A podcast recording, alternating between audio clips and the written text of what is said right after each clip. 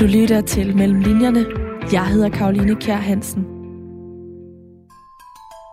En morhistorie fra besættelsestiden. Det handler om, at man rundt omkring i København finder nogle ligedele.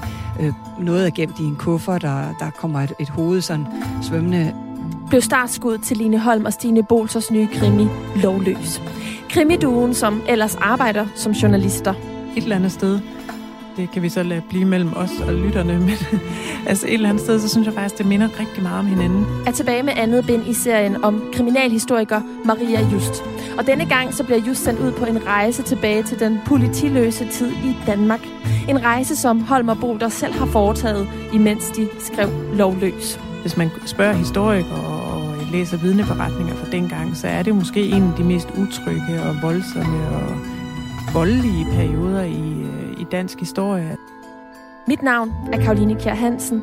Velkommen til Mellem Linjerne.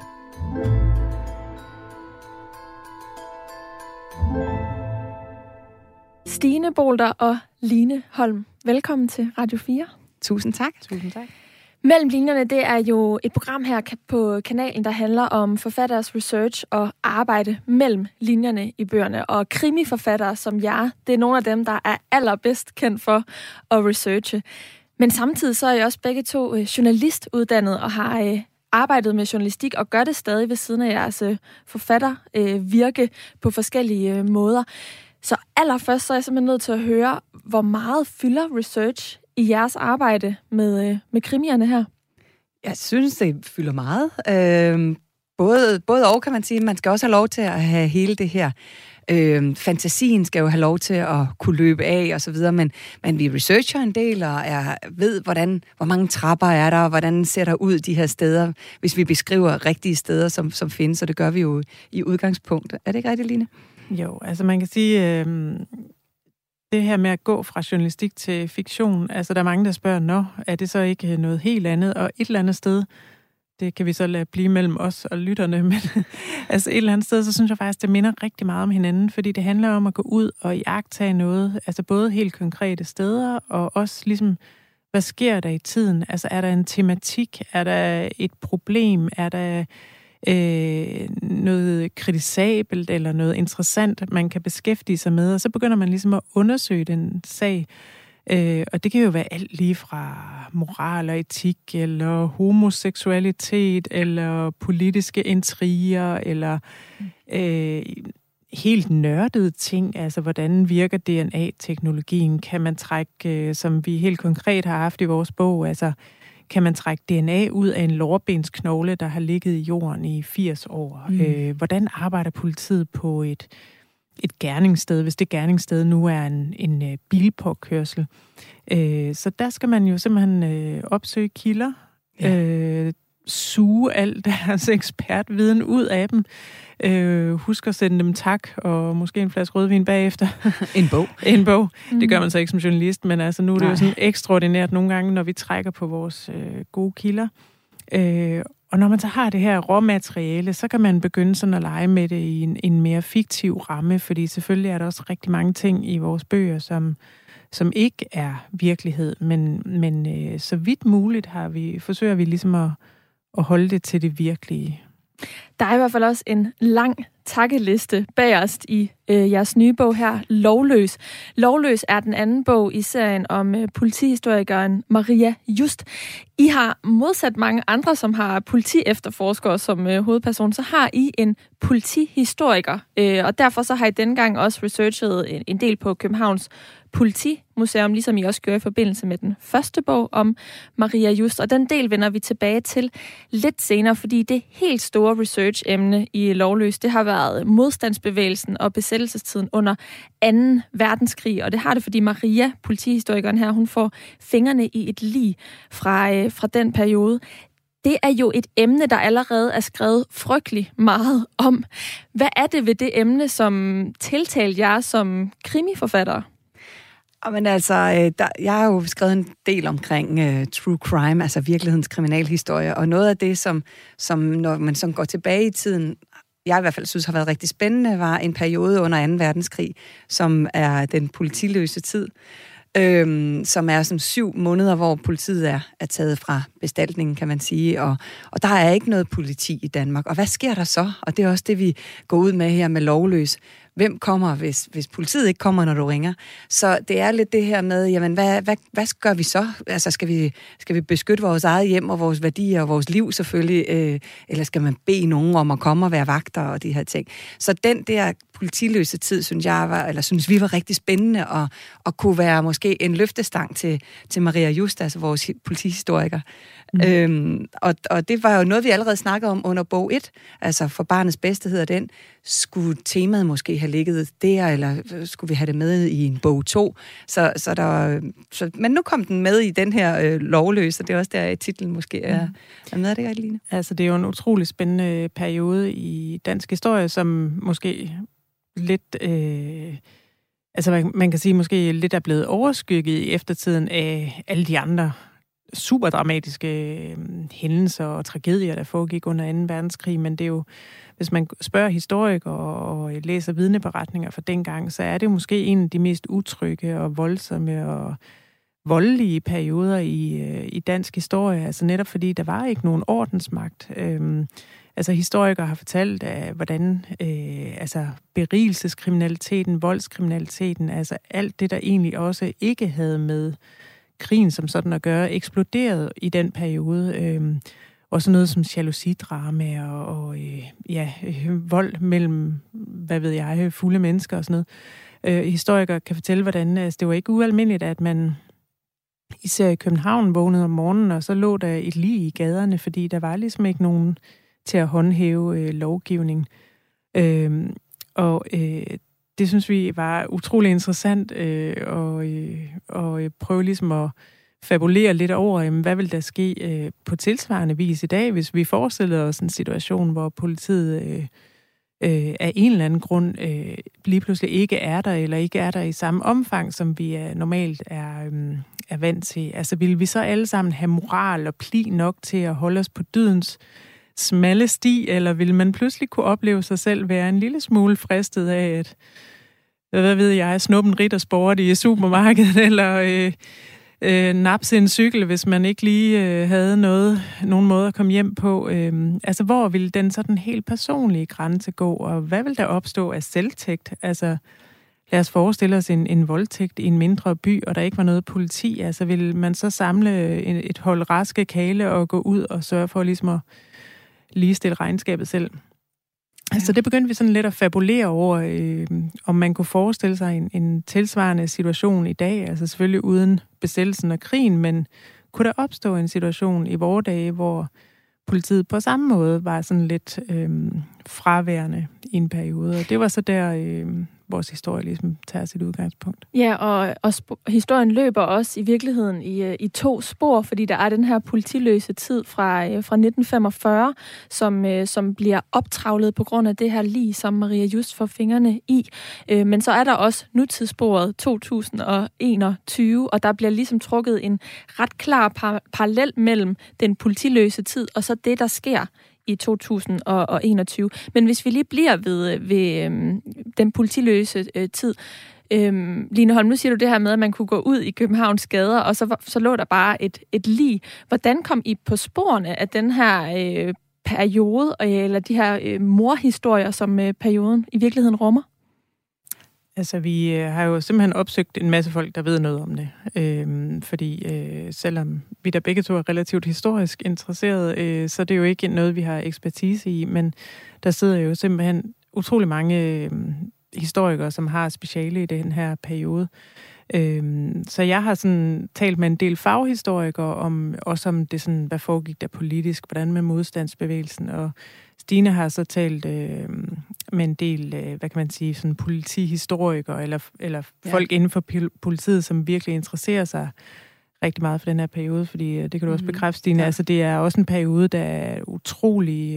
Øh, øh, fylder meget i politiet, øh, altså i korpset simpelthen, og som er sådan en, en øh, meget svær periode for, øh, altså hvad kan man sige, for sådan en, en politifaglig identitet, fordi at der var jo politifolk, der blev sendt i fangelejre, og som døde og forsvandt, og ikke måtte gå under jorden, og det er sådan mm.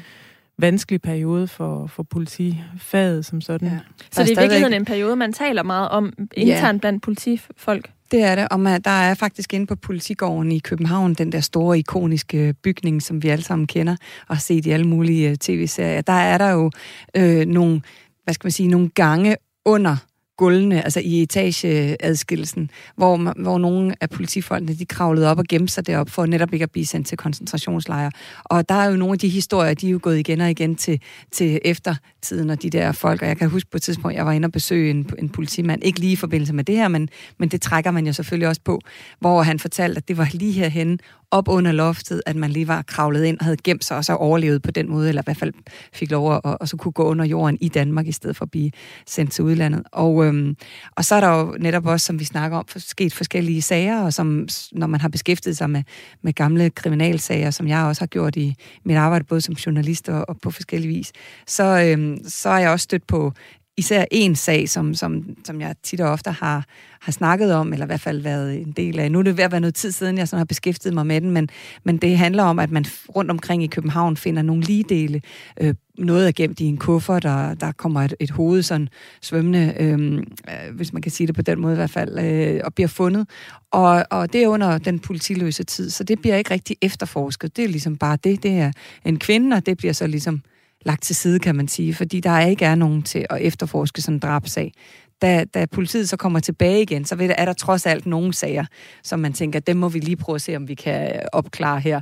Og det er en af sagerne her, det er så den her sagde, jeg kan da godt afsløre, at det var en, øh, en mand, der, der slog sin kone ihjel. Han var blevet øh, sur på hende af forskellige årsager, og øh, det er i hvert fald hans egen forklaring. Og slår hende ihjel, mens børnene er hjemme i den her lejlighed, øh, parterer hende i flere dele og placerer hende rundt omkring i København, og regner lidt med, at han kan, kan slippe afsted med dem. Øh, der var faktisk kun et barn til stede, og det var ikke, øh, det viste sig, at senere så slår han også det her barn ihjel. Og hvorfor, så, hvorfor blev du mærke i den sag? Jamen, fordi det der med, at den egentlig ikke bliver opklaret med det samme. Den bliver, fordi der ikke er noget politi til det, og tyskerne, de er ligeglade med det. Det har jo ikke noget med krigen at gøre. Det er fuldstændig ligegyldigt, og når jeg er endnu en død, det er så, hvad det er. Så man kan sige, at han var lige ved at slippe afsted med det, men så fordi, at drabsager bliver aldrig øhm, forældet, så de kan blive taget op igen. Og det skete så også i det her eksempel. Den bliver taget op øh, noget tid efter, bliver opklaret, og, øh, og han kommer til at stå til ansvar for det, han har gjort, selvom det sker under den her øh, politiløse tid. Så det er sådan lidt tankevækkende egentlig, at det, at det lykkedes alligevel. Det bliver alligevel håndhævet. Det gør det, ja. Så man kan aldrig vide sig helt sikker, hvis man har begået et drab for mange, mange år siden, så kan politiet stadigvæk komme. Men det spændende ved det er, synes jeg jo også, at det her med, øh, altså vi betragter jo normalt Danmark som et utroligt lovlydigt samfund, altså det, kriminalitetsretten er lavt, og det er der trods alt de virkelig, virkelig færreste mennesker, der altså går rundt og slår hinanden ned, eller slår hinanden ihjel. Øh, øh, men jeg, jeg tænker bare, altså man taler jo virkelig meget, øh, debatterer hele tiden, jamen, hvad, hvad skal være balancen mellem øh, straf, og hvor meget skal folk i fængsel, og hvor meget betyder det, at vi ikke har våben, og øh, altså skydevåben på samme måde, som man har i USA og sådan noget. Og jeg synes bare, det er utrolig interessant, hvor meget af det beror egentlig på, at vi for eksempel har en høj grad af tillid til hinanden i Danmark. Hvor meget beror det på vores uddannelse? Hvor meget beror det på vores almene moral, vores opdragelse? Alle de der ting, som er sådan lidt svære at sætte på tal og formler og så videre. Øhm, og det, det synes vi var ret spændende at undersøge det her med, jamen, hvad vil der egentlig ske, hvis øh, politiet forsvandt på samme vis? Altså, kunne vi så regne med, at vi vil holde hinanden sådan lidt i skak, fordi at vi har det her meget tillidsbaserede samfund? Øh, vil vi være så dannet, at vi vil ligesom sørge for at holde hinanden hen, eller vil der alligevel være nogen, som vil tænke, øh, sikkert over et slaraffenland, nu, øh, nu kan vi egentlig bare øh, give den gas med whatever, altså sort børshandel og øh, tyverier og slagsmål. Øh, øh, og man kunne i hvert fald se under 2. verdenskrig, det er så det, vi hører fra historikere, at der var jo en del, hvad kan man sige, sådan lidt lyssky, eller sådan lidt vores øh, øh, mindre pæne sider, der brød ud i lys lue, og så får man jo et, et utroligt utrygt øh, samfund. Mener du, at, eller, eller mener I, at det er realistisk, at øh, lovene vil blive nedbrudt, politiet vil øh, forsvinde, og det vil blive et politiløst samfund? Altså er vi tæt på det i dag, i virkeligheden? Nej, det er heldigvis ikke. Det er jo sådan også, at politiet ikke kan strække. Man kan ikke bare, øh, øh, nu strækker hele korpset, så der ikke er noget politi. Det kan man simpelthen ikke. Og det er jo også noget, der har været lidt benspændt for os i den her øh, research, og, og i hvordan vi kunne, kunne, kunne beskrive, hvis vi skulle prøve det i vores fiktive univers. Øh, man kan jo ligge sig syg. Det, det ser vi jo i disse dage også med corona og så videre, at man kan blive nødt til at ligge sig syg og ikke komme på arbejde, og så kan man jo ikke håndhæve loven som politimand rundt omkring. Så det har vi selvfølgelig arbejdet lidt med. Men, men det er også lidt sjovt at prøve at arbejde, altså nu er der lige kommet en ny politireform. Øh, der er kommet en, en helt en 13. politikreds faktisk i Danmark, og, og der er en masse nye ting, der sker, og så er det jo klart, der er måske nogle politifolk, der har været, hvorfor er det ikke, som det plejer at være, nogen, der synes, det hele er nyt og spændende. Og der er det også lidt sjovt at prøve at lege lidt med det, som, som vi oplever i virkeligheden, og så putte det ind i et fiktivt univers med den her sådan, nogen, der måske er lidt træt af det hele, og træt af arbejdet, og træt af, at der, altså, øh, befolkningen. Der er også flere og flere i, i den danske befolkning. Altså nu er vi ude i, i virkeligheden, og ikke inde i det fiktive univers, men som faktisk ikke stoler på øh, folk i uniformer, og har ikke den samme respekt som i gamle dage. Og det oplever også øh, togkonduktører og, og buschauffører og sådan noget, at i gamle dage var der meget større respekt for det i gamle dage, siger jeg, som om, at det er for 100 år siden. Men, men det er sådan, mm. og det er der bare ikke så meget af mere, og det er også noget af det, vi ligesom har så puttet ind i, i, i krimien, hvor der så samtidig selvfølgelig, vi putter en masse elementer ind fra krimiens øh, verden, altså så, man, så det også bliver spændende, det er helt ikke kun er politik og fagpolitik og, og nedlægge arbejdet og sådan noget, men altså bruger det også som en motor i det, ikke? Ja, fordi vi, vi er jo i en tid, hvor at der er i hvert fald nogle magtstrukturer, der forskyder sig, og I, I trækker nogle aktuelle sager øh, ind, i, øh, ind i, den, i nutidssporet i lovløs her. Eksempelvis sådan noget som MeToo, der er en politiker, som har forgrebet sig på nogle kvinder. Øh, og det gør jo, at det også øh, fremstår øh, en smule realistisk, så derfor er det jo også interessant, om I ligesom mener, vi er tæt på den her, øh, på den her lovløshed i dag, men det, det hører jeg, at I ikke er. Nej.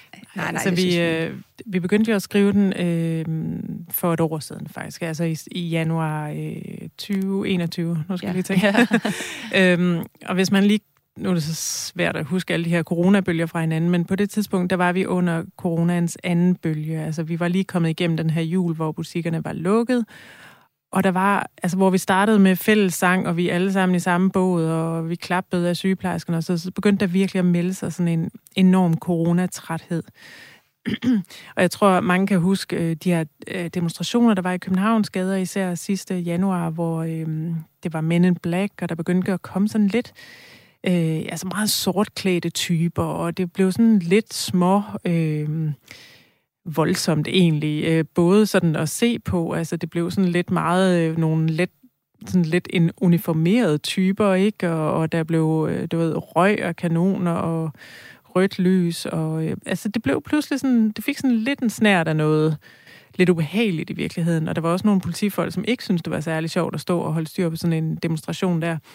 Øhm, og så øh, legede vi jo lidt med tanken om, jamen altså, hvad nu, hvis vi kommer til en situation, hvor folk er så trætte og så udbrændte og så irriteret oven på en coronaperiode, at de simpelthen bare lærer deres frustration gå ud over politiet? Og det er jo ikke en øh, situation, vi har grebet ud af luften, fordi hvis man går ind på nogle af politiets Facebook-sider for eksempel, så kan man simpelthen opleve øh, de mest uhyrlige ting, der bliver skrevet derinde, at, at folk er rasende på politiet, og politiet bliver set som sådan nogle fascistoide håndlanger og, og regeringsforlængede arm, og de er der bare for at genere den lille almindelige mand og sådan noget. Så tænkte vi sådan lidt, jamen hvis man nu forestiller sig, at der, som i vores bog, sker øh, et attentat på en, øh, en øh, kær politichef, jamen hvordan vil styrken så reagere? Og så øh, snakkede vi jo så med en masse politifolk, som siger, Nå, hvad, kan politiet ikke gå i strække? Nej, det kunne de så godt nok ikke. Men de kunne jo godt lægge sig syge. Altså hvad nu, hvis flere hundrede politimænd mænd lægger sig syge. Det er jo forvejen en, en arbejdsstyrke, kan man sige, som der måske er lidt for få af. Hvad vil der ske, hvis en femtedel af politistyrken lægger sig syge? Altså simpelthen ikke kommer på arbejde. Hvad vil der ske politisk? Hvad vil der ske med befolkningens opførsel og moral? Øh, hvordan vil de tilbageværende politimænd reagere? Så begyndte vi ligesom at, at lege med den øh, tanke. Og så, øh, vi havde jo lidt den der, altså vil folk synes, det er realistisk? Mm. Men fuldstændig sideløbende, så meldte sygeplejerskerne ud. Mm-hmm. Altså i virkeligheden. Ja. At nu, går, nu gider vi simpelthen ikke mere. Nu vil vi have noget ordentligt løn og sådan noget. Og det er jo også sådan en faggruppe, hvor man tænker, ej, de, de møder det op på arbejde, fordi det nærmest er et kald, og fordi de ikke kan lade være, og fordi de nærmest er født til det, og de har hjertet på rette sted og sådan noget. Og pludselig står hele den her faggruppe og siger, at vi vil faktisk gerne have en ordentlig løn for det arbejde, vi udfører.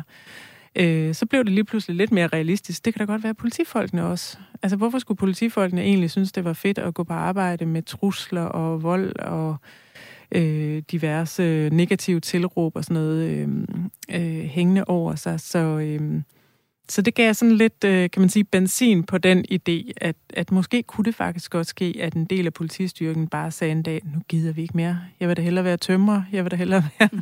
et eller andet andet, der ikke er øh, så ubehageligt og lidt bedre betalt.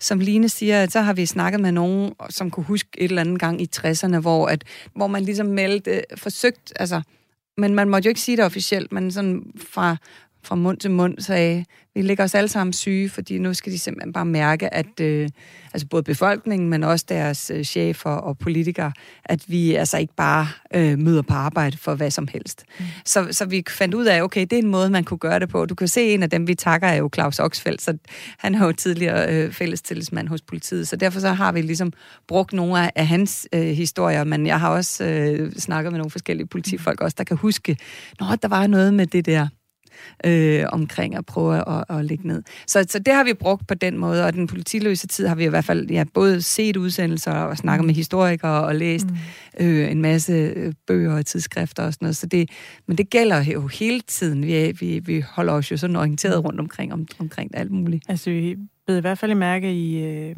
vi talte med Frederik Strand, som er jeg hvad hedder det, leder, Politi. politi direktør ja. på Politimuseet, og han fortalte, at øh, under den politiløshed, øh, der var sådan en historie om øh, tre mænd, som øh, besluttede sig for at røve en bank i en by, og det endte simpelthen med, at de blev jaget ud af byen af sådan øh, en lokal sådan, selvtægtsgruppe, der havde sat sig for at håndhæve lov og, orden, lov og orden i den der lille by, og det endte simpelthen med, at to af dem begik selvmord, fordi de var så angste for at falde i hænderne til sidst på den her selvtægtsgruppe.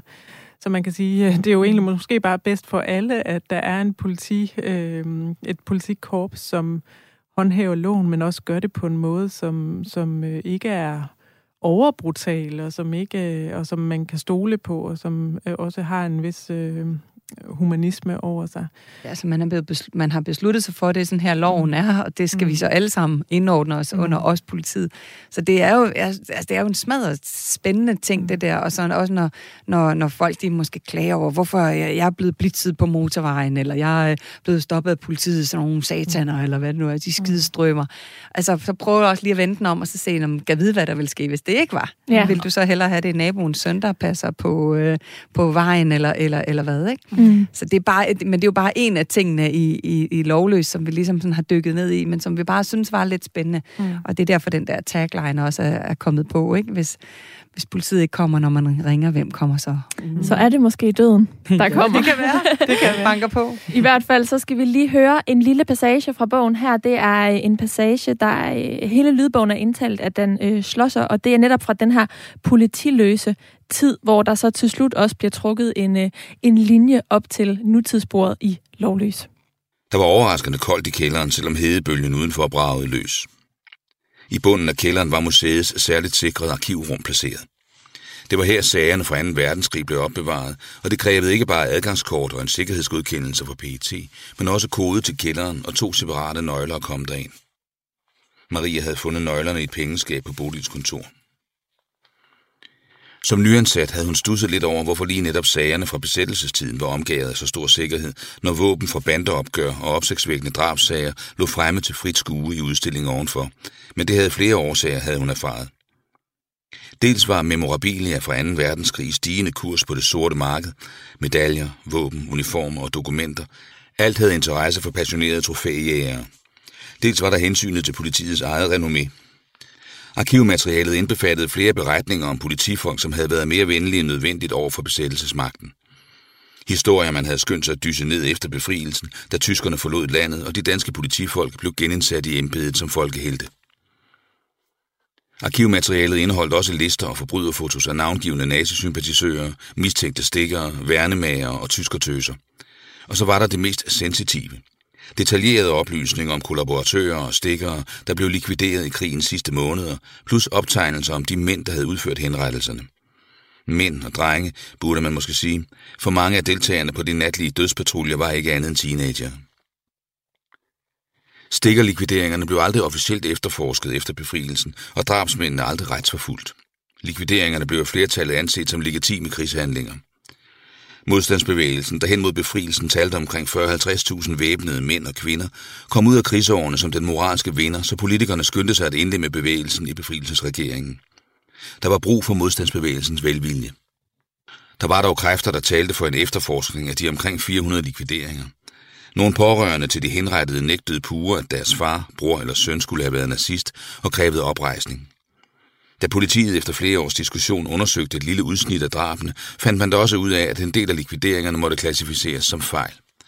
Man havde simpelthen udset sig den forkerte mand, eller også viste motivet sig at bunde i kriminalitet eller jalousi. Hvor mange af den slags ubehagelige sandheder kunne man måtte finde i det særlige arkivrum? Det ville offentligheden aldrig finde ud af. Normalt havde arkivoplysninger en tilgængelighedsfrist på 75 år, men det galt ikke dokumenterne her. Så vidt Maria var orienteret, var der ingen planer om nogensinde at offentliggøre besættelsens mørke arkiver. Sagerne her, og efterretningstjenestens tilsvarende og meget større arkiv fra besættelsestiden, skulle forblive bag lås og slå i al evighed. Den danske selvforståelse kunne ikke holde til andet. Mens Maria havde famlet sig vej ud gennem kælderen igen, havde hun overvejet, om hun kunne brede sagen ud og lade sin podcast handle om de lovløse tilstande under den politiløse tid. Den situation var jo blevet uhyggeligt aktuel. Natten til mandag havde hun hørt to-tre enorme brag tæt på lejligheden. For første gang siden hændelserne forrige vinter havde hun rykket i både fordør og bagdør inden sengetid for at sikre sig, at de var låst, og hun havde, trods den kvælende varme nat, været nødt til at lukke vinduerne for at holde lyden af hylende bilalarmer og råbende mennesker ude. Hvordan havde befolkningen haft det i 1944 og 1945, da politiet pludselig var væk? Havde kvinderne montur gå på gaden? Hvad med tasketyverier, overfald, røverier i eget hjem? Du lytter til Mellem Linjerne. Jeg hedder Karoline Kjær Hansen. Og det her det er altså bare en af flere passager, der rummer informationer om den her øh, politiløse tid. Og til slut hører vi så den her, øh, hun fabulerer Maria Just i hvert fald over, øh, hvordan det ville være, hvis det skete sådan i dag, som I jo også har, øh, I også har gjort. Men, men situationen, hun, øh, Maria på det her tidspunkt er nede i arkivet på øh, Politimuseet, og det er et af de steder, hvor at I også har øh, researchet. Ja. Hvordan begyndte den del af, af researcharbejdet? Men vi måtte ikke komme ned i den kælder. Nej. Øh, Karoline, det må du ikke tage frem, fordi det er jo øv, øv, øv, øv. Men der er jo heldigvis er ikke så mange, der har der må. Men Frederik Strand, som jo er Politimuseets leder, han har for sagt, at vi rammer det meget godt, selvom vi ikke har været nede i kælderen. Okay, okay. Øhm, så vi har forsøgt at få ham til at beskrive lidt om, hvordan ser der så ud? Hvad for nogle, hvad for nogle låse er der? Hvor gemmer du nøglerne henne? Mm. Han er jo ikke Bodil, men, øh, som vi hører om i klippet der, men, men dog alligevel, så forsøger vi at tage lidt af det ind. Øhm, sådan, så igen, at det bliver så virkeligheds virkelighedsnært, men det er jo lige meget for læseren, for det er fiktion, om der præcis er så så mange øh, arkiver, og hvordan de står øh, dernede, om der overhovedet findes sådan en, en præcis, lige præcis den her mappe. Men altså, vi læner os igen meget op af, at øh, så har Frederik forklaret, at det findes, så vi har et arkiv i mm. kælderen, som er fra 2. verdenskrig, og det er også ude hos PT. Så på den måde er det jo rigtigt nok, men men der skal simpelthen være plads til, til fantasien i vores mm. uh, univers også, som man, man fylder på. Mm. Men det er jo helt korrekt, at der, der findes jo de her arkiver, øh, både øh, et lille bitte et inde på Politimuseet, men så også ude hos uh, PET, mm. ligger der de her uh, arkiver, som er dybt hemmelige. Og, og i dem er der oplysninger formentlig om mange hundrede drab, som foregik i besættelsestidens sidste uger og måneder. Øhm, og der blev man jo ligesom enige om efter besættelsen, at øh, det kunne ikke nytte noget, at man begyndte at ligesom rode i dem og opklare dem, fordi at øh, modstandsbevægelsen ligesom sagde, at det er en del af krigshandlingerne, og det er en del af sådan forsvaret for fædrelandet. Øhm, og man kunne ligesom ikke holde til som nation, hvis man begyndte ligesom at pirke i, hvem har begået de drab. Altså, øh, var det, var det øh, hvad kan man sige, berettiget drab? Øh, man så det ligesom en del af krigshandlingerne, så selvfølgelig skulle de her modstandsfolk, som havde begået øh, de her øh, stikkerlikvideringer, de skulle selvfølgelig ikke øh, stilles for retten og sådan noget, fordi de havde jo kæmpet for fædrelandet. Og det var først mange, mange år senere, at man begyndte at sige, jamen, øh, er det egentlig godt for et samfund, at man ikke får det her, den, den, det her åbne, øh, ikke nødvendigvis et retsopgør, men måske en eller anden kommission, der kunne gennemgå, hvad er det egentlig, der er foregået? Fordi det viser sig jo, at der var måske også nogen, hvor familierne bagefter stod og sagde, Jamen, altså, ham her er blevet slået ihjel, vores øh, onkel eller søn eller far, og, og han var ikke øh, nazist. Han var ikke stikker. Han var ikke på den forkerte side af, sådan, af krigen, og alligevel blev han øh, skudt ned, eller et eller andet, ikke? Øh, så, så det er altså helt over i den øh, skinbarlige virkelighed. Der er det faktisk sådan, at det her arkiv findes, og det bliver aldrig nogensinde åbnet. Det er i hvert fald det, der ligesom er er meldingen nu, at, at det kan vi simpelthen ikke holde til som nation, at, at de her øh, virkelig grimme ting, og altså krig er jo grimt, øh, de her opgør har været grimme, øh, det kan vi ikke holde til, at det kommer, det kommer ud. Øhm, og man kan sige, inspirationen, eller det bindeled, vi trækker, det er jo ligesom, at, at vi stod her og kiggede på den her coronasituation, som vi havde, og det, det er ikke en coronaroman, det er ret vigtigt at sige, der er ikke så mange mundbind og restriktioner og sådan noget i vores roman. Men vi kiggede på det her med, øh, okay, nu er vi faktisk på et punkt i Danmark, øh, hvor man begynder at se de her sprækker i vores sammenhold og i vores enighed og sådan noget. Og så sad, det kan jeg i hvert fald huske, jeg sad og tænkte, okay, de der sortklædte, sådan lidt små fascistoide mænd, der går på gaden med masker og elefanthuer og sådan noget. Hvad nu, hvis de har ret? Altså, hvad nu, hvis, hvis det er dem, der har forstået situationen korrekt, og alle os, der ligesom indvilger i restriktioner og øh, Øh, lader sig vaccinere og øh, lader sig øh, nedlukke og så videre. Hvis det, hvis det er os, der tager fejl. Altså, og så, så snakker vi lidt om det her med, altså når man står i sådan en kæmpe samfundskrise, kan det jo være utrolig vanskeligt at vide, hvad er det rigtige at gøre?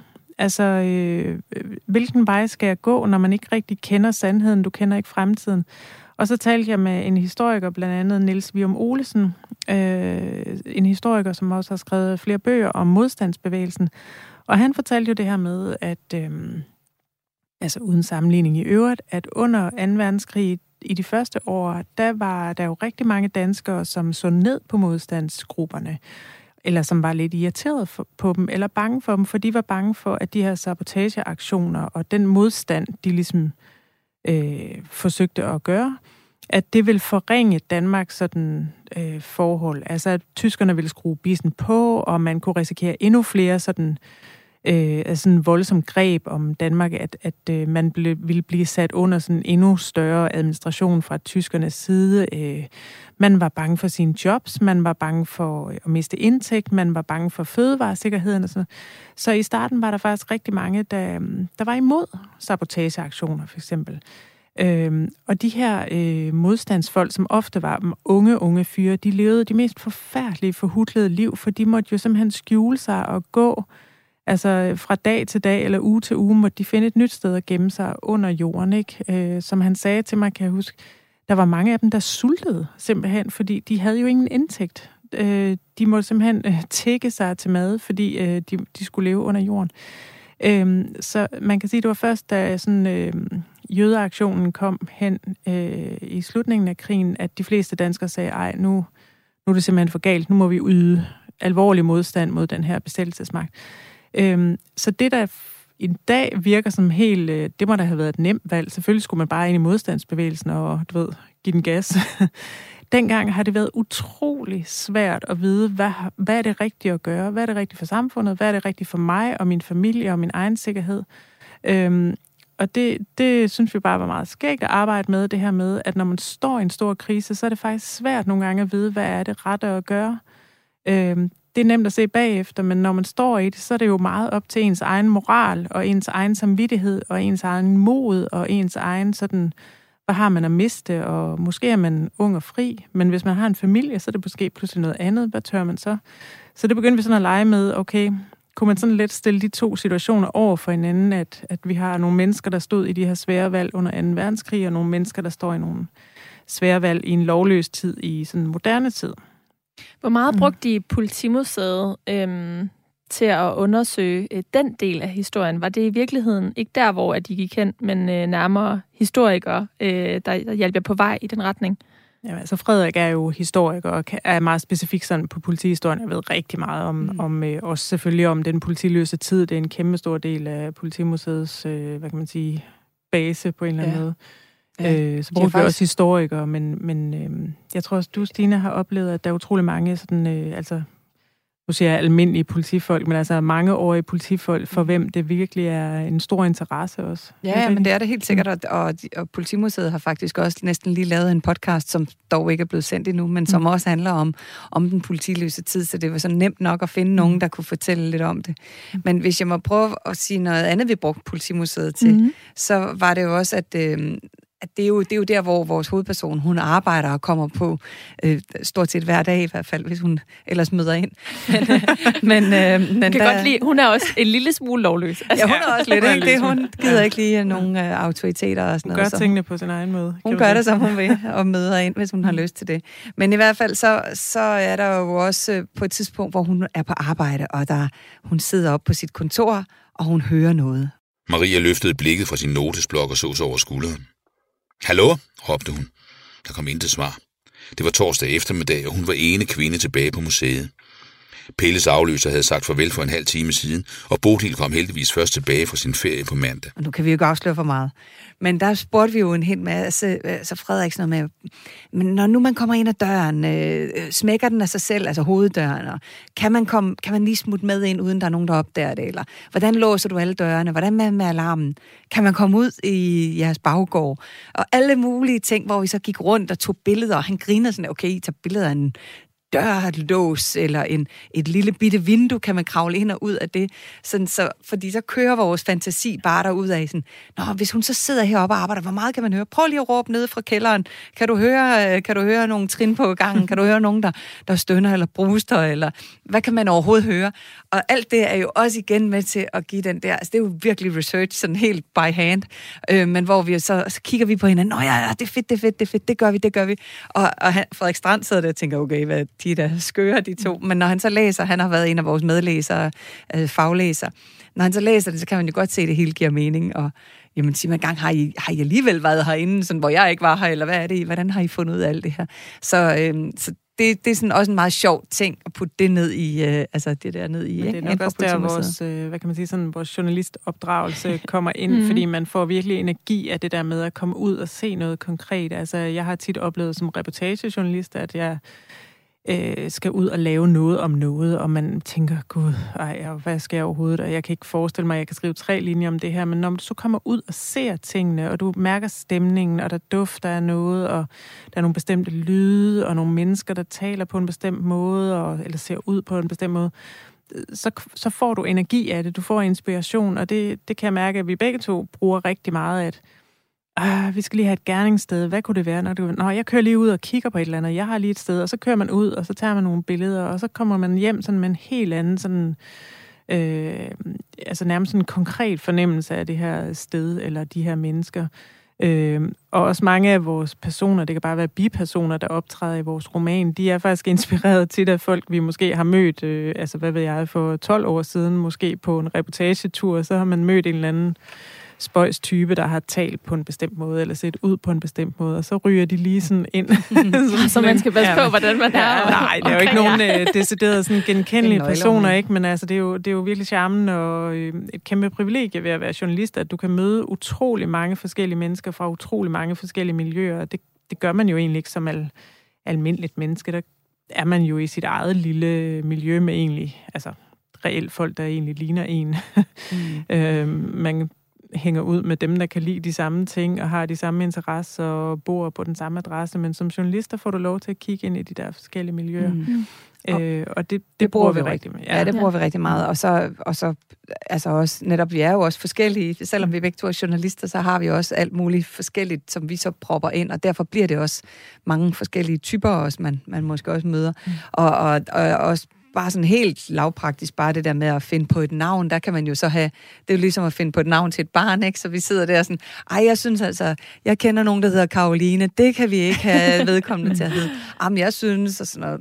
Og jeg kan huske, at du, øh, der er en med i bogen, øh, Katja Katja K. Nej, hvad hedder, nej, hvad hedder Ja, det? hun Som, hedder Katja Klargaard. Ja, hun det hedder er, Katja Klargaard. Hun er justitsminister. ja, Fiktiv justitsminister. fiktiv. Men, men Ja. altså sådan det der Katja K. Og så, så tænkte jeg, og så tænkte jeg også sådan, jeg har en veninde, der hedder Katja, og øh, kan vi det? Og, mm, altså du ved, så, så nogle gange så har man jo lidt ligesom, når man finder på et, på et navn til et barn, ikke? Hvad, hvad, hvad skal barnet hedde? Og sådan. Så, så mange af dem, der har vi, og vi har sikkert nogle historier hver især, som, som efterhånden, øh, som universet udvikler sig, kan vi jo fortælle om det måske, men som vi jo, som den, der lige tilfældigvis lige skriver det, Nå, men det synes jeg vedkommende skal hedde, okay, fint nok. Mm. Altså øh, på Politimuseet Dellepille er der en, der hedder, der sidder i, øh, i øh, receptionen. Det kan jeg ikke engang huske, hvordan vi lige fandt på, at han lige skulle Det er hedde et det. men- øgenavn, som øh, chefen finder på. Det er ikke engang os, der Nej, nej, på det er ikke os. Det er slet ikke noget, vi har fundet på. Nej, men- Maria hun er også svært utilfreds med, at hun, Ja. øh, Ja. at hun kalder hende. Ja, det er også for dårligt. Ja. Men man kan sige, at det, er- det er nok også der... Øh,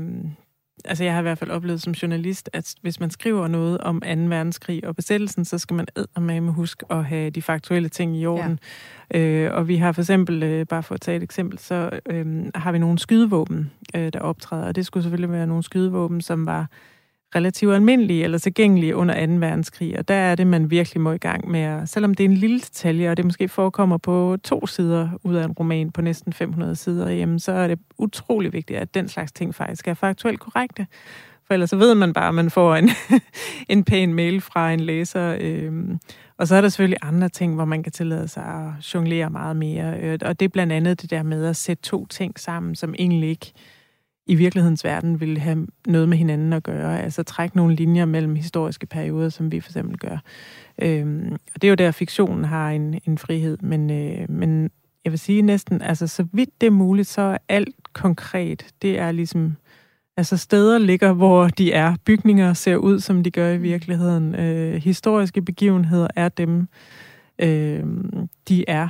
Øh, så skifter vi ligesom bare lidt ud med øh, Ja. vores hovedpersoner. Ja, ja, og så er det så netop kælderen i politimuseet. Kan godt være, at det ikke lige præcis er sådan, men den ligger dog der, hvor den gør. Døren er der, hvor den er. Og det samme er der også på et tidspunkt noget med en, med en grusgrav. Der er der måske også lidt fantasi rundt omkring det, men den ligger, hvor den ligger, og vejen derhen er fuldstændig beskrevet, som, som den skal og sådan noget. Så, så de ting, det er, det er jo noget af det, det går vi op i. Og øh, med vores første bog for Barnets Bedste, der var der også en politimand, der sagde, den burde ligge ude på politiskolen, fordi det er fuldstændig sådan, man, man efterforsker et drab, og det blev vi jo stolte af, fordi at, øh, at det er jo kvæg, altså vores baggrund, og, og at vi ved så meget om det, men selvfølgelig også fordi vi har researchet og snakket med en masse mennesker, som så sørger for, at det bliver, som, som man vil gøre det, og det, det synes vi selv er lidt sjovt. Mm. Det er også lidt irriterende nogle gange, altså fordi Ja, det er et benspænd. Ja, det er lidt et benspænd, fordi øh, nogle gange, når man ser film, så er det, så er det sådan lidt... Øh, så ser man politifolk ude på et gerningssted, og så siger øh, der er en, der siger sådan, Nå, vi skal have taget nogle DNA-prøver, og så skraber de en mund, og så går der to timer, og så kommer de og siger, Nå, det var ikke ham, eller det var ham, og, sådan noget. Men i virkelighedens verden, der tager det jo øh, mange uger at få svar på sådan en DNA-prøve, medmindre man er villig til at bruge rigtig mange, mange tusind kroner af efterforskningsbudgettet. Øh, og hvis vi ligesom skal skrive noget, der er i overensstemmelse med virkeligheden, jamen så bliver der jo også nødt til at gå nogle uger, før de så får det der svar. Eller også skal, så skal de i hvert fald lige have en lille diskussion om budgettet. øhm, og der har jeg nogle gange øh, været sådan lidt, ah, kan vi ikke bare... Kan vi ikke bare sige, at det går lidt hurtigere? Fordi måske passer det lige lidt bedre ind i tidslinjen, men der er især Stine sådan lidt... Øh, Det øh, øh, sådan lidt, øh, du ved, øh, føler ikke rigtigt, at det er sådan lidt kikset over for kilderne, hvis man ligesom bare opfinder øh, en virkelighed, som ikke er øh, den ægte virkelighed. Ja, Mm. eller også over for mig. Altså, jeg synes bare, nej, det er meget sjovt, at det skal være det, men det er da rigtig Ja. nok, det der irriterende benspænd. Og så er der jo nogle ting, altså i, i, i vores nye bog her, Lovløs, hvor at øh, vores politimand Michael Dirk, han har måske lidt hurtigere adgang til den aller, aller øverste del af altså både justitsministeren og, og politidirektøren og sådan noget. Det er også ret urealistisk, men okay, det er fint nok, det lever man jo med, fordi det er fiktion, og vi skal ligesom ud over stepperne, og der skal være fart over feltet også, ikke? Så, så det er okay, når du bestemmer det, okay? Nej, nej, det var ikke sådan ment, men jeg mener bare, at... Øh, nej, nej, men det var, det var også noget, vi sådan ligesom diskuterede. Okay, jamen, ah, kan vi putte sådan... Okay, hvor Kan vi gøre nogle beslutningsgange lidt Ja. kortere? Ja. Øhm, Og så siger vi så, at de er alle sammen taget hjem, og de har lagt sig syge. Okay, fint nok. Så kan han jo godt gå direkte til, Mm. Lige til præcis. ledelsen. Ja. Men det er Men- jo også fordi meget politi efterforskning, altså hvis vi skal være ærlige, så er det jo mega kedeligt. Mm. Altså, mm. hvis man tænker, at det er sådan noget med at være ude og svinge med pistolen, altså meget af tiden, så foregår det jo ved en computer med nogle ringbind og lange, lange, lange kolonner af data og møjsommelige undersøgelser af ditten og dutten. Øhm, altså, hvis man skrev en kriminalroman, som ligesom øh, fuldstændig en til en var lige øh, det, så ville folk jo kede sig ihjel. Så selvfølgelig skal der træffes nogle valg, sådan rent fortællemæssigt, men, men derfor kan de efterforskningsmæssige detaljer jo sagtens være altså, mm. øh, tro mod virkeligheden. Mm. I har jo brugt virkelig mange mennesker, altså haft fat i rigtig mange mennesker, der skulle hjælpe jer med informationer, både i forhold til den øh, politiløse tid, og hvordan politimuseet er indrettet nu her, kan politiet strække eller ej, og der er også en retsantropolog med i bogen. Men ud fra jeres erfaring, hvad er så den bedste måde at henvende sig til folk på, hvis man vil have hjælp fra så mange mennesker. Hvis man er forfatter. Så glade.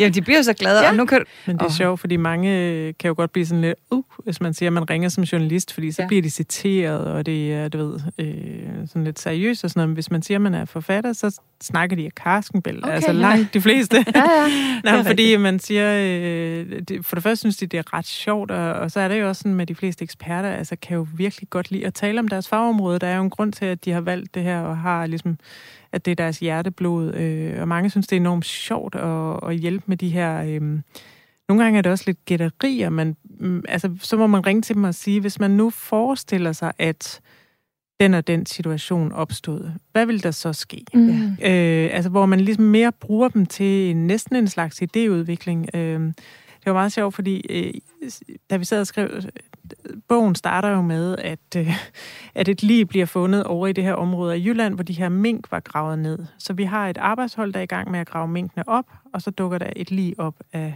den her sandede jord, hvor de her mink af en eller anden grund blev begravet og så gravet op igen. Da vi sad og skrev den øh, scene, der var minkene gravet ned, men de var ikke gravet op endnu. Og man gik og talte om, hvilken tilstand er de her mink mon i, når de skal op igen efter at have ligget seks måneder i jorden. Det viste sig så, at de var sådan lidt en blanding af feta og brun sæbe, hvis man kan se det billede øh, for sig. ja, rigtig lækkert, ikke? Men det vidste vi jo, det var først i maj, og jeg, vi sad jo her med den her scene mm. i januar, og så tænkte jeg, okay, jeg bliver simpelthen nødt til at ringe til en jordbundsekspert på DTU, altså på Danmarks Teknisk, og jeg finder så manden, der ligesom ved noget om, hvad der sker, når man graver dyr ned. Øhm, og han synes jo virkelig, det var spøjst, ikke? Altså sidde med den her, altså med forskellige teorier om, hvis vi antager, at jorden har den og den beskaffenhed, og du graver mink ned i et lag på måske øh, en meter, altså de ligger sådan, ja, altså i et, ja, ja. Det var mange mink, ikke? Altså, det var mm. millioner af mink, så man må jo antage, at de lå i et vist lag. Altså, hvordan ville øh, forrådelsesprocessen så være? Og han sagde, jeg tror, det vil være sådan og sådan og sådan, og det viser, at han havde spot on fuldstændig ja. ret fuldstændig ret, fordi da, da det så rent faktisk skete i virkeligheden, at de blev gravet op i maj, der var vores bog jo mm. tre kvart færdig, så kunne vi ligesom lige gå ind og se, det er sgu spot on. Det er mm. lige præcis sådan, det er. Altså, der kommer de her dyr op, som stadig har pels, men er, du ved, i forrådelse, og de lugter sikkert rigtig dårligt. Mm. øhm, men, øh, men lige præcis den ekspert, han synes, det var voldsomt skægt at blive, øh, blive brugt til øh, ja, altså den slags, øh, kan man sige, gætterier eller teoretisering, hvor hans faglige viden lige kunne komme mm. i spil. Mm. Man kan sige dem, hvor, hvor, hvor man virkelig beder om meget arbejde, det er jo dem, hvor vi siger, gider du læse hele manus fra A til Z? Øh, det er jo helt uden betaling, i hvert fald i, i vores tilfælde. Mm. Øh, man får en bog og en tak og et Dunk i ryggen. Dunk i ryggen, det var sgu sødt af dig. Du har brugt, øh, jeg ved ikke hvor mange aftener, eller, øh, men heldigvis, så dem, der har læst med, de har så sagt, at vi kan jo ikke lægge den fra os, så det var jo skønt. Ja. Men, men det, er jo, det er jo en stor ting, ikke? at man, okay, kan du lige tage den, mm. de mange timer ud af kalenderen, og så sætte dig ned med en kuglepen i øvrigt ved siden af, og så skrive op og skrive op. Men igen er der mange af dem, der også synes, det er sjovt at få deres aftryk på det, og Frederik Strand har været en af dem, der har læst med, nu har vi snakket meget om ham, men han har jo så bare kun haft fokus på, når vi var inde på museet, eller hvad kunne lade sig gøre. Og der var en lille detalje, som han for eksempel sagde, det var, at ham vi har fortalt om før, Dellepelle, han sidder ikke længere i, øh, i receptionen øh, i vores fiktive univers. Han er røget ud til PET, og øh, der sidder så en ny, som vi havde sagt, der var i... Øh, hvad er det nu, Flexjobber. Flexjobber. Og så siger Frederik Strand så, vi har ingen flexjobber i politiet, så der kan ikke, man kan ikke være flexjobber i vores reception. Så derfor så må det jo lige laves om. Mm. Det er jo lige lidt mm. detaljer, men igen var det sådan noget, der var fedt. Ej, fedt, du siger det, for det vil vi da smadre gerne lige pille ud. Det var bare, vi skriver jo bare bla bla bla bla bla bla. Nå, men så skal han ikke være flexjobber, så er han måske bare på nedsat tid, eller bare ja, bare ansat. Mm. Men det giver jo en tryghed for os, at ja. vi ligesom har nogle virkelig vidende folk med, fordi vi, vi øh, passerer jo på en eller anden måde forbi de her øh, fagområder, som nogle mennesker sidder og bruger et helt liv på. Ja. Og så er det enormt øh, fedt lige at vide, at man har den her tryghed i, at, at de har læst det, og de siger, det er faktisk øh, det er korrekt. Det er faktuelt korrekt. Selvfølgelig inden for fiktionsrammer, men, men øh, lige præcis det her med pistolnavnene, eller indretningen af den her bygning, eller hvordan øh, kulstof 14-metoden bliver brugt. Mm. Altså det er i hvert fald korrekt. Mm. Du lytter til Mellem Linjerne. Jeg hedder Karoline Kjær Hansen. Lovløs foregår virkelig mange steder i Danmark. De her mink, de bliver gravet ned. Jeg mener, det er omkring Holstebro. Nørrefælding. Mm. Ja, og vi er også ved Torp Strand i øh, Nordjylland. Vi er i Rigsgaard i Midtjylland, og vi er på Sjælland. Hvordan researcher I, når det kommer til lokationer? Fordi det, det er knap to år siden, jeres forrige bog udkom, mm. så det er jo ikke, fordi I har haft så lang tid til at ligge og køre landet rundt hele tiden, og der har også været corona-nedlukning i Danmark i mellemtiden, så hvordan har I grebet den del af processen an? Jamen altså, vi er jo øh, fra hver sin del af, af landet, kan man næsten sige. Ikke? Øh, mm. Jeg er fra Kalumborg, og det var en, det jo, nu sagde du bare på Sjælland, men det er jo, nogle af lokationerne er jo øh, i mm. nærheden af Kalumborg. Øh, Torp Strand har vi begge to været i, både på ferie, og mm. du har også været der på andre, anden vis. Så vi bruger jo nogle af de steder, vi ligesom i forvejen kender, mm. og ellers så kører vi måske også ud og, og kigger lidt på det, men det, vi har gjort meget ud af, at det ikke skal være en københavner-roman. Mm. Vi kunne godt tænke os at at omfavne hele Danmark, og derfor er det også godt at have en politihistoriker, som netop ikke bare er forankret kun i, i København. Museet ligger i København, men hun, har, hun er jo selv fra Vestjylland og har adgang til flere forskellige dele af landet, og Politimuseet tager jo også effekter ind fra hele landet. Mm. Så derfor så, så var det, synes vi egentlig, det var en meget smart måde at, at gøre det på, sådan, så det ikke kun bliver en, et altså, vi er ikke låst i København på mm. den måde, så det, det er sådan set derfor. Der er det jo også meget smart at være to, sådan så ja. I, har, I har været flere steder, end, end et individ så, har været Ja, lige nu, du var i Torup Strand i bog 1 og tog, tog en masse billeder. Ja, men altså, det er igen det der med, som journalist, at jeg har behov for at tit at, eller det har i hvert fald været den metode, jeg normalt har brugt øh, som journalist, man kommer ud og ser ting, og der, altså helt konkret var jeg i Torup Strand, øh, hvor jeg har været mange gange, men du ved, man har måske ikke lige sådan man kan huske stranden, men man kan måske ikke lige huske, hvordan ser husene egentlig ud, og så kører man derop, og så finder jeg faktisk det her hus, øh, som, hvor jeg så tænker, det skal være Marias barndomshjem. Og så bliver det straks nemmere sådan ligesom at beskrive, hvordan hun som barn er gået ud af havelån og direkte op ad klitterne og sådan noget. Ja. Øhm, I den nye bog her, der har optræder der en, øh, en hvad kan man sige, en velhavervilla i Rigskov. Øh, jeg er selv vokset op øh, nogle kilometer derfra, øh, så da jeg tilfældigvis var på besøg hjemme i Jylland, jamen så kører jeg til Rigskov og kører lidt rundt og er sådan rigtig stalkeragtig, altså ud af bilruden, ikke, der i, på nogle af de der, sådan, øh, hvad kan man sige, de pæne adresser. Øh, og finder sådan cirka en lokation, hvor jeg tænker, ah, de må have, de må, de der, de må simpelthen have udkig til bugten, og de sidder på deres terrasse.